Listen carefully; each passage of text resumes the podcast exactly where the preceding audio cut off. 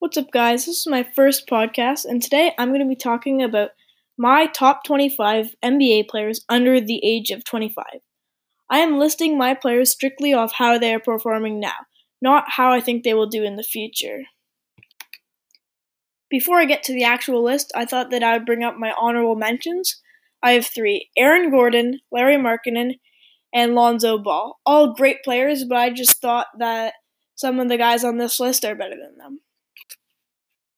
Coming in at number twenty-five, I have Collin Sexton, point guard of the Cleveland Cavaliers. Collin Sexton is a terrific scorer who averaged twenty-one points, three rebounds, three assists, and one steal. As you can tell, he doesn't do much other than score. On top of that, he has not had much effect on his team as they were nowhere near a playoff spot, and that's why I have him at number twenty-five. At number twenty-four, I have Kelly Oubre Junior of the Phoenix Suns. Kelly Oubre was having a breakout season before he got injured. He was averaging nineteen points, six rebounds, two assists, a steal, and a block a game, which is amazing. I mean, when he was on Washington, we didn't get to see his true self. We just saw how he was an aggressive player, and I really like him. I think that Kelly can be a great fourth option or fifth option for a championship team that can get you buckets every night. That's why I have him at number twenty-four. Coming in at number twenty-three, I have Myles Turner of the Indiana Pacers. Myles Turner is one of the most underrated players in the league. He was averaging twelve points, seven rebounds, one assist, one steal, and two blocks a game. His stats don't show, but he is a great player. He had eight blocks in one game this season. Can you name me another player on the top of your head that has done that this season? If so, you know basketball. At number twenty-two, I have DeAndre Ayton of the Phoenix Suns. Ayton is a very solid center. He doesn't get the credit he deserves because he was drafted first overall in a draft that has three guys that I put ahead of him on this list. Ayton just needs to create some sort of outside shot or else he will become an Andre Drummond type of player. At number twenty-one, I have John Collins of the Atlanta Hawks. John Collins is a nice power forward. He puts up twenty-two points, ten boards, two assists, and shot forty percent from three. John Collins' problem is he's not great on the defensive side. The Hawks have tried to play him at the five, but he cannot compete against other centers. Another thing to add is he was suspended for drug abuse, just like DeAndre Ayton. At number twenty, I have Jonathan Isaac of the Orlando Magic. Jonathan Isaac is a great young player and a monster on the defensive side. He was averaging twelve points, seven boards, one assist, two steals, and two blocks a game. I think he can really grow, and the reason he doesn't have many points is because they are playing him at small forward. Also, of course, I would prefer to have a full season of Myles Turner than a quarter of a season of Jonathan Isaac, but I'm not going to put a good player off this list just because he got injured. This is one of my picks where people will be thinking, I don't know anything about basketball, but hear me out. At number nineteen, I have Jamal Murray. Jamal is a good point guard, but as a huge N B A fan, I love a player who is explosive on the offensive side and can clamp up on the defensive side. That's one of the reasons I'm a Celtics fan. Jamal is not a great defender. A prime example of this is when they played the Wizards. Ish Smith dropped thirty-one points on him. Most of the plays were because Ish got in front of Jamal, and then he had an easy basket. At number eighteen, I have Jaren Jackson Junior Jaren is one of the best young big men. He can play the four or the five, which means he's very good for the Grizzlies, as they already have Jonas Valanciunas. He is great on the defensive side, he's a very solid scorer, and he can shoot the three ball. I think he was shooting it at like forty percent this season, which is amazing for a big man. I think that he has a great future, and I see him making multiple All-Star teams in the future. That's why I have him at number eighteen. At number seventeen, I have Kristaps Porzingis. Kristaps had a very slow start to the year, but who would expect a guy who hadn't played an N B A game in forever to come back like an all-star? Kristaps had shown that he is a pretty much a big man Steph Curry, nailing logo shots mid-game. Don't forget, he has two blocks and nineteen points. I like what he has done, and I think he will just get better from now. That's why I have him at number seventeen. At number sixteen, I have Domantas Sabonis of the Indiana Pacers. Sabonis has really taken the leap this year. He's averaging eighteen point five points per game. It's hard for me to put an all-star this low, but in reality, he can't shoot the three and he can't play defense. Don't get me wrong, Sabonis is a good player, but he is lucky as Myles Turner on his team to help on the defensive end. And that's why I have Domantas Sabonis at number sixteen.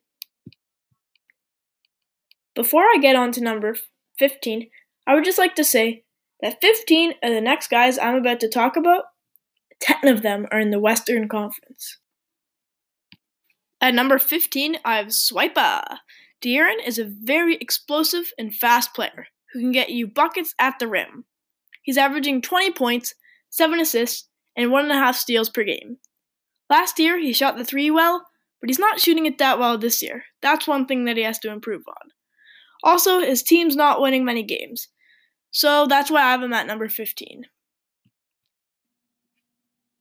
At number fourteen, I have Shai Gilgeous-Alexander.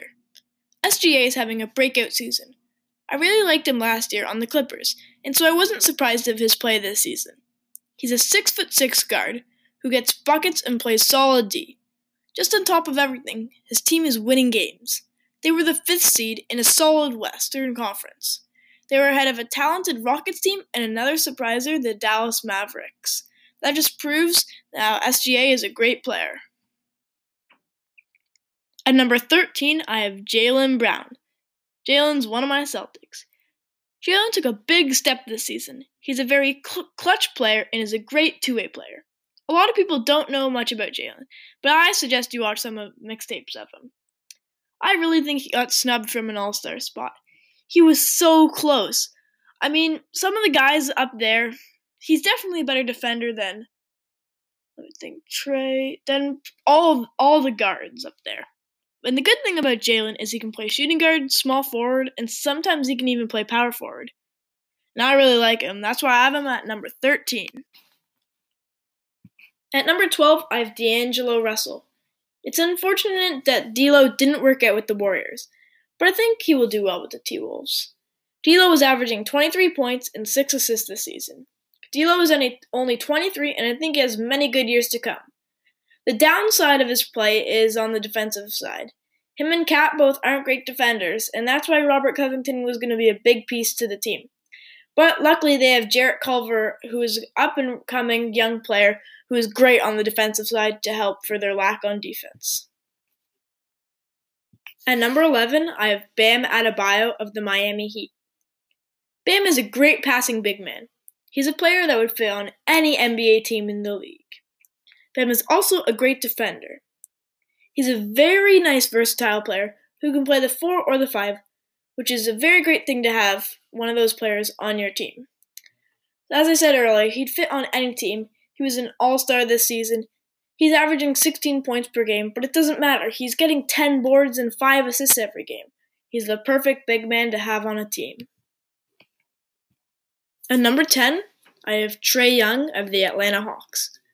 This is one of the picks I was talking about where people might be mad. Hands down, he is a great young player, but he's one of the worst defenders in the league. If Trae can just become an average defender, an average defender, he will end up being a top three-point guard in the league. He already has the points at thirty, and he hits logo shots for days. He just needs to step up on the defensive side, and he will be a player that will be known as the greatest Hawks player of all time when it's said and done. I'm calling it now. If he picks up the defense and keeps the scoring, greatest Hawks player of all time. At number nine, I have Zion Williamson. Zion has not been able to stay on the court, but what he has shown us is great. I think he's going to have injury problems his whole career, but I still want to put him up there. I think covid nineteen will have a big effect on him, and I don't think he will be in shape when the season starts back up. But anyways, he's a generational talent, so I have to put him high on this list. I don't think he'll win Rookie of the Year. Ja Morant will. But if it, Zion played the same amount of games as Ja, it would be tight. At number eight, I have Ja Morant, point guard of the Memphis Grizzlies. Ja's had an exceptional year. His team ended in a playoff spot because of the dynamic duo of Triple J and Ja. Ja was averaging eighteen and seven, and unless you're a Pelicans fan, he was the clear-cut Rookie of the Year.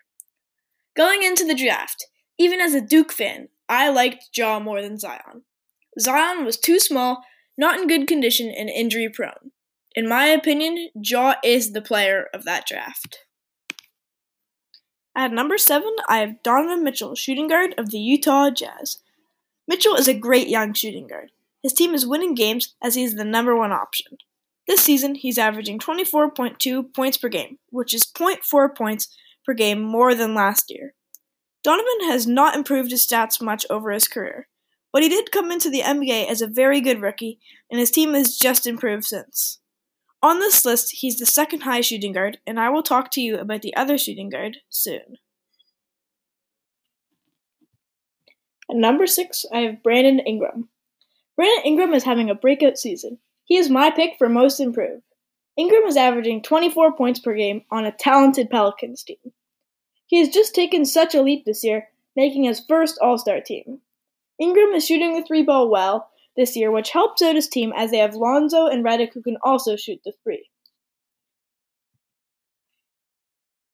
Coming in at the number five spot, I have Devin Booker, shooting guard of the Phoenix Suns. Devin Booker is a great player on a not-so-great team. I feel as Booker is one of the best shooting guards in the league. Booker is a pure scorer who made his first All-Star team this year, as we have, as he has had a great season. Booker is a great shooter who can get you buckets at will. A lot of people will not be happy with this pick because they don't think he should be higher than Donovan Mitchell, as one of them wins games and the other doesn't. In my opinion, if Booker was on the Jazz, they would be a better team than they are with Donovan Mitchell. That's why I have Devin Booker at number five. Coming in at number four, I have Ben Simmons. Ben Simmons is a great player who is a monster close to the basket and is an exceptional defender. Ben was leading the league in steals per game with two point one. He made his second All-Star team this year. Unfortunately for the oversized point guard, he has one flaw.